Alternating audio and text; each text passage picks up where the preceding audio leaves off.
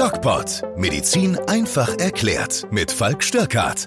Präsentiert vom Medic Center Nürnberg. Es ist wieder Dienstag, der 28.09. und wie wir das letzte Woche schon angekündigt haben, ist auch diese Woche die Lisa noch nicht wieder da. Wir haben letzte Woche mit dem Boris gesprochen über seine Corona-Erkrankung und über ähm, den Umgang mit Corona, wie er das alles so gemanagt hat. Und diese Woche haben wir uns was ganz Besonderes überlegt. Wir sprechen nicht über Corona. Wir sprechen nämlich mit Mohammed. Mohammed ist ein Geflüchteter, der hier bei uns in der Praxis arbeitet.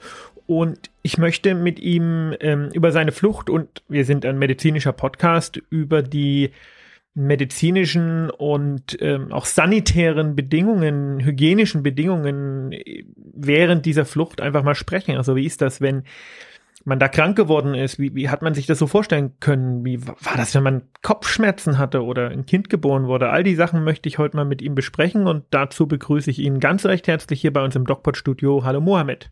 Hallo Falk. Hallo, grüß dich. Mohammed, erzähl mal, wo kommst du eigentlich ganz ursprünglich her? Äh, also aus Syrien, aus Aleppo. Aus Aleppo direkt. Ja. Da hat man ja viel gehört über diese Stadt, über den Kampf um Aleppo damals. Ähm, erinnere ich mich noch gut. Wann bist du nach Deutschland gekommen? Ende 2015. Also richtig mit dieser Flüchtlingswelle, die 2015 kam, bist auch du zu uns gekommen. Ja. Und konntest du damals Deutsch? Nein. Ah, da hast du das jetzt sozusagen gelernt in der Zeit, wo du hier warst. Ja. Erzähl mal, ähm, wie, wie war das? Also, wie habt ihr in Aleppo gelebt? Wie war vor dem Krieg so das, das Leben dort? Wie waren auch, wie war die medizinische Versorgung? Wie kann man sich das in Syrien vorstellen? Also vor dem Krieg war alles super. Also da habe ich gearbeitet, gelernt. Also Was hast du gelernt? Äh, ich habe mein Abitur gemacht. Da, damit auch habe ich gearbeitet als Friseur. Und dann fängt der Krieg. Und dann haben wir zuerst gedacht, wir gehen irgendwo, also in Syrien, aber eine andere Stadt als Aleppo, weil in Aleppo war besonders viel Krieg. Und dann hat mein Vater gesagt, nein, wir gehen raus, also raus von dem Land. Und dann ist mein Vater nach Deutschland gekommen und danach hat er gesagt, es dauert den Familiennachzug lange. Ich weiß nicht, ob ihr am Leben bleibt bis dahin oder nicht. Deswegen hat er gesagt, ja, dann kommt einfach, komm und bring deine Eltern mit. Und du kennst dich ja jetzt hier in Deutschland schon so ein bisschen aus mit dem medizinischen System, mit den Praxen, den MVZs, äh, den Kliniken. War das in Syrien vor dem Krieg ähnlich? Wie, wie kann man sich das vorstellen? Wie war das aufgebaut? Nein, also in Syrien habe ich zum Beispiel kein MVZ ge gesehen. Die, also gibt es normale Praxis. Äh, jeder Arzt zum Beispiel hat Praxis und die haben, also in unserem Dorf, ich komme aus aber auf, aus einem Dorf und bei uns gibt es zum Beispiel kein Labor. Also wir schicken alle Labor zum Aleppo, den Stadt, und die untersuchen das und dann schicken an unsere Ärzte zurück. Und ähm, äh, ist es, äh, gibt, gab es da Versicherungen oder wer hat das bezahlt, wenn nein, man da? Nein. Bei uns gibt es keine Versicherung. Also man muss selber alles zahlen. Würdest Zum Beispiel der erste Gespräch mit dem Arzt, wenn du zu ihm gehst und irgendwas hast, dann musst du gleich Geld zahlen an den Sekretariat oder irgendwo raus und danach zu ihm rein. Okay, wie viel muss man da bezahlen ungefähr, wenn man das so übersetzen würde auf Euro?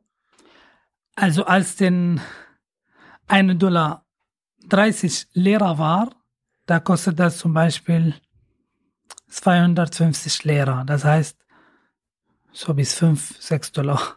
Okay, und das ist wahrscheinlich viel Geld gewesen. Ja.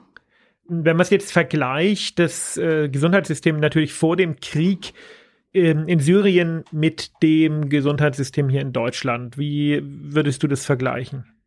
Also das können wir gar nicht vergleichen. Hier ist jetzt alles besser als in Syrien. Jetzt in Syrien haben wir zum Beispiel auch, also ein Euro kostet jetzt bei uns bis zu 4000 Lehrer. Und damit kannst du nur äh, Kleinigkeit kaufen. Also das Gesundheitssystem hier ist deutlich besser, würdest du Ja, jetzt ja, viel, viel sagen. besser. Okay. Auch vor dem Krieg war es äh, nicht so gut. Also vor dem Krieg auch, also war nicht, nicht, nicht so gut, aber war äh, okay. Jetzt äh, zum Beispiel die Ärzte, die brauchen auch mehr Geld, weil unsere Lehrer ist also nicht mehr teuer, zu sagen. Und äh, Lehrer ist die, äh, die Währung in Syrien, ne? Oder Ja. Lira oder glaube ich, ne? Mm, Okay, jetzt bist du äh, Ende 2015 hast du gesagt in Deutschland angekommen. Wann Mhm. bist du in Syrien aufgebrochen? Äh, aufgebrochen. Losgegangen. Wann- Äh, wann bist du- 20 wann begann die 20. Genau, 20.8., glaube ich, 2015. Das heißt, äh, drei Monate, ein, ein Vierteljahr warst du auf der Flucht. Nein, ich war 15 Tage. Fünf, okay, erzähl mal, wie, äh, wie hat sich das, wie, wie hat man sich das vorzustellen? Ihr entscheidet euch, Also wir entscheiden uns nur, dass wir rausgehen und danach alles kommt so äh, unerwartet. Also wir müssen nur ein- einen Mann sehen in der Türkei und der sagt uns zum Beispiel, wo der nächste Schritt ist. Zum Beispiel von der Taxi bis Azmir und danach hat er gesagt, ja, hier müsst ihr warten. Also nicht nur wir, da waren viele, viele Leute. Dann haben wir einfach gewartet. Danach kommt jemand anderer und dann sagt, jetzt könnt ihr los oder jetzt könnt ihr irgendwo gehen. Und von Griechenland, da sind wir einfach gelaufen mit den Leuten. okay, das heißt, ihr, das war wirklich, wie man es im Fernsehen gesehen hat, dass die Leute aufgebrochen sind und losgelaufen sind. Ja, Wie war das denn? Da waren ja sicherlich auch alte Menschen dabei, kranke Menschen dabei, Menschen, die sich zum Beispiel Insulin spritzen mussten, Schwangere vermutlich.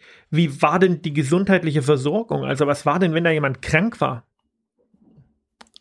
also da gab niemand zum Helfen. Ich habe niemanden gesehen, der zum Beispiel einem alten Mann geholfen hat oder irgendwas.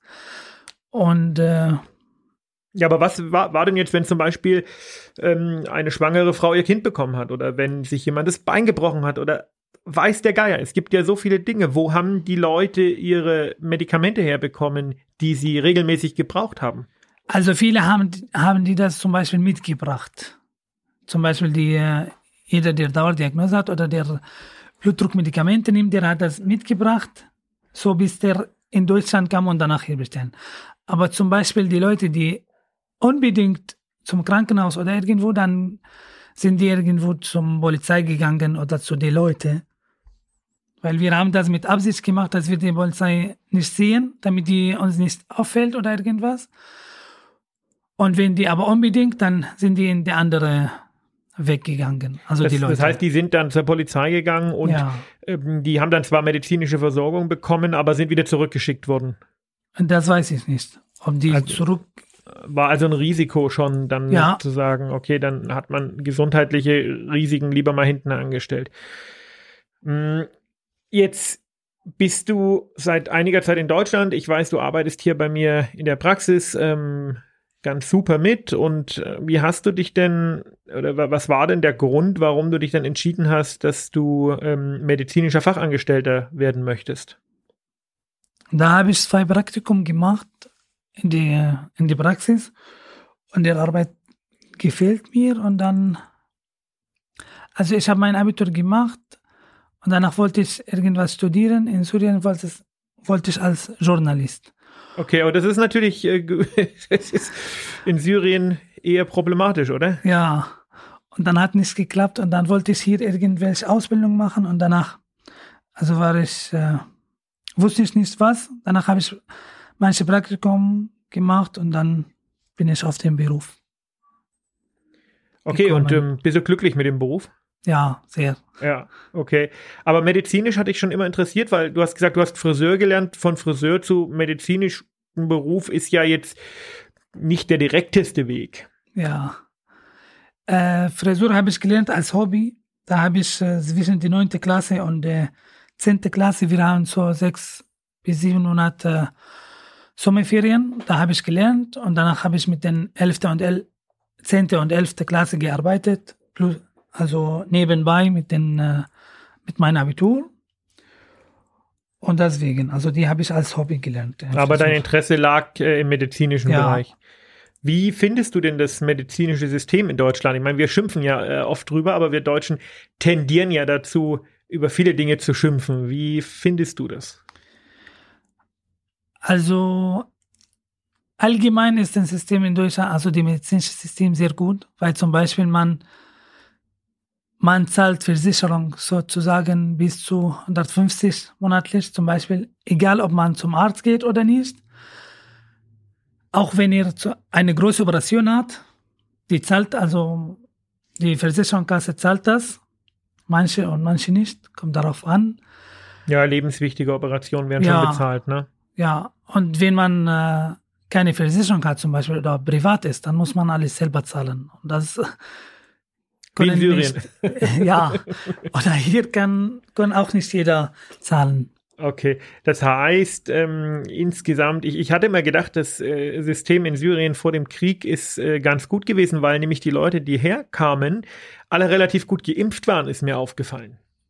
Also Impfungen ja, zum Beispiel bei den Kindern, die äh, kriegen, also jeder Kind kriegt alle seine Impfung und auch kostenlos okay. die Impfung. Das war schon so. Genau, aber wenn man zum Arzt geht, irgendwelche Probleme hat, dann muss man selber zahlen. Also wir haben, wir hatten auch äh, Krankenhäuser, die äh, kostenlos sind, aber alles, was immer kostenlos, dauert lange und Wartezeit und sowas. Deswegen sind die Leute zu den Privat auch gegangen. Was glaubst du denn, wie das jetzt in Syrien weitergeht? Man hört ja nicht mehr so viel über den Bürgerkrieg. Ich glaube, zu Ende ist der auch noch nicht so richtig. Nein. Wie wird es denn weitergehen?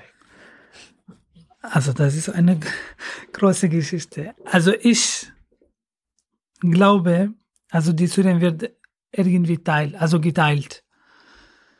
Der Präsident bekommt drei, vier äh, Städte, alle was von die gleiche Grube sind. Die Alawiten zum Beispiel bekommen die vier, fünf Städte und die anderen bekommen auch vier Städte und dann bleibt, also da bleibt nicht der gleiche Präsident, da muss das geteilt werden. Das glaubst du jetzt, wie ja. das ausgeht. Wenn ähm, man in Syrien mal wieder gut und auch ähm, sicher leben kann, ist es für dich eine Option, zurückzugehen? Nein. Nein. Ich gehe zurück, aber nur als Besuch, weil da wohnt meine Schwester, meine Nichte und meine Tante. Die geht's gut.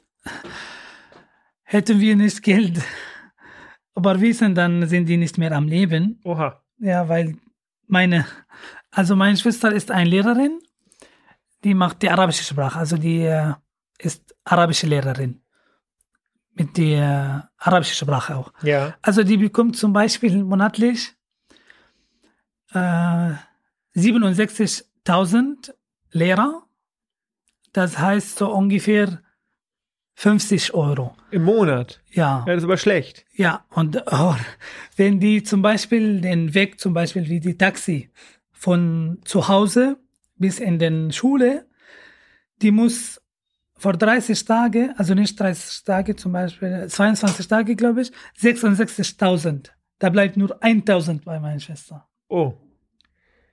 Das, ähm Deswegen hatte die, also mein Vater hat gesagt, dann das bringt gar nichts. Dann musst du, dann gehst du, du äh, bringst die Kinder bei, wie die sprechen oder irgendwas, aber du bekommst nicht dein Recht.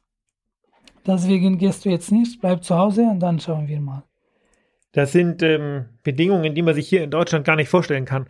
Ähm, Mohammed, äh, vielen Dank, dass du so ein bisschen erzählt hast. Ähm, war ja jetzt die Frage auch so, wie ist denn das medizinische System in Syrien und wie war das während der Flucht? Das ist ganz interessant. Ich habe noch eine letzte Frage. Ja. Und zwar, ähm, wie ist das denn mit Corona in Syrien? Ah ja, große Geschichte. Also da kam also bis jetzt, glaube ich, gibt es keine Corona-Impfungen in Syrien. Oder gibt es vielleicht aber nur, nur wenn man das selber zahlen. Und äh, die Corona-Abstrich bei uns kostet 300.000. Muss man auch selber zahlen, wenn er machen will. Das ist Deswegen, ja mehr als die Lehrerin verdient. Ja, ja, ja. Sehr, also vier, fünf Mal doppelt. Das heißt, das man heißt, muss davon ausgehen, dass das eigentlich durchs Land durchwütet, ohne dass man das kontrollieren kann. Es gibt viele Leute, die gestorben sind, ohne zu wissen, warum. Die, Also gibt es Ärzte, haben gesagt, ja, der hat Herzinfarkt oder der, der hat irgendwas. Aber die haben nicht gesagt, dass das Corona ist oder die wussten nicht, weil der hat keine Abschicht gemacht. Aber gibt zum Beispiel in meinem Dorf auch viele, die mit die gleichen Symptome haben wie er, wie den äh, Corona. Aber man, man hat nicht diese 300.000 zum Ausgeben, nur wegen ein Test. Deswegen, die, die Leute testen sich nicht, weil das ist nicht. Äh, weil es gar nicht geht. Ja. Ja, Wahnsinn. Bei uns testet man sich irgendwie jede Woche zwei oder dreimal. Das sind schon äh, Unterschiede, die äh, Wahnsinn sind. Und natürlich ist das jetzt, merkt man da auch nochmal, wie krass äh, idiotisch eigentlich diese ganzen ähm, ja, Bewegungen sind, die dann sagen, Corona gibt's alles gar nicht. Ja? Während in anderen Teilen der Welt die Leute irgendwie daran sterben, ohne dass man überhaupt irgendwas machen kann, weil sie sich den Test nicht leisten können. Ja, das also die, die Leute, die das sagen, dass es Corona nicht gibt, ich habe schon Corona gehabt. Ich bin Genesener. Also es gibt Corona und bei mir war auch sehr schlimm. Also ich bin auch jung, aber da war ich drei Tage nur im Bett gelegen. Okay, also klare Aussage. Mohammed, ich danke dir recht herzlich. Ich danke euch fürs Zuhören. Gerne. Nächste Woche ist die Lisa wieder da. Die wird uns von ihrem Urlaub erzählen. Und ich glaube, dann gibt es ganz viele Fragen zum Thema Corona zu klären. Wir haben ja dann jetzt dann heute vor zwei Wochen das letzte Mal gesprochen. Also dann drei Wochen nicht gesprochen. Ich denke, da wird es eine ganze Menge zu besprechen geben. Ihr Lieben, bleibt bis dahin gesund, abonniert unsere Kanäle gerne auch auf YouTube, der DocPod, auf Instagram oder könnt ihr mir auch folgen bei Twitter, falls Stirk hat. Ich höre euch nächste Woche. Bleibt gesund. Bis dann. Ciao. Ciao.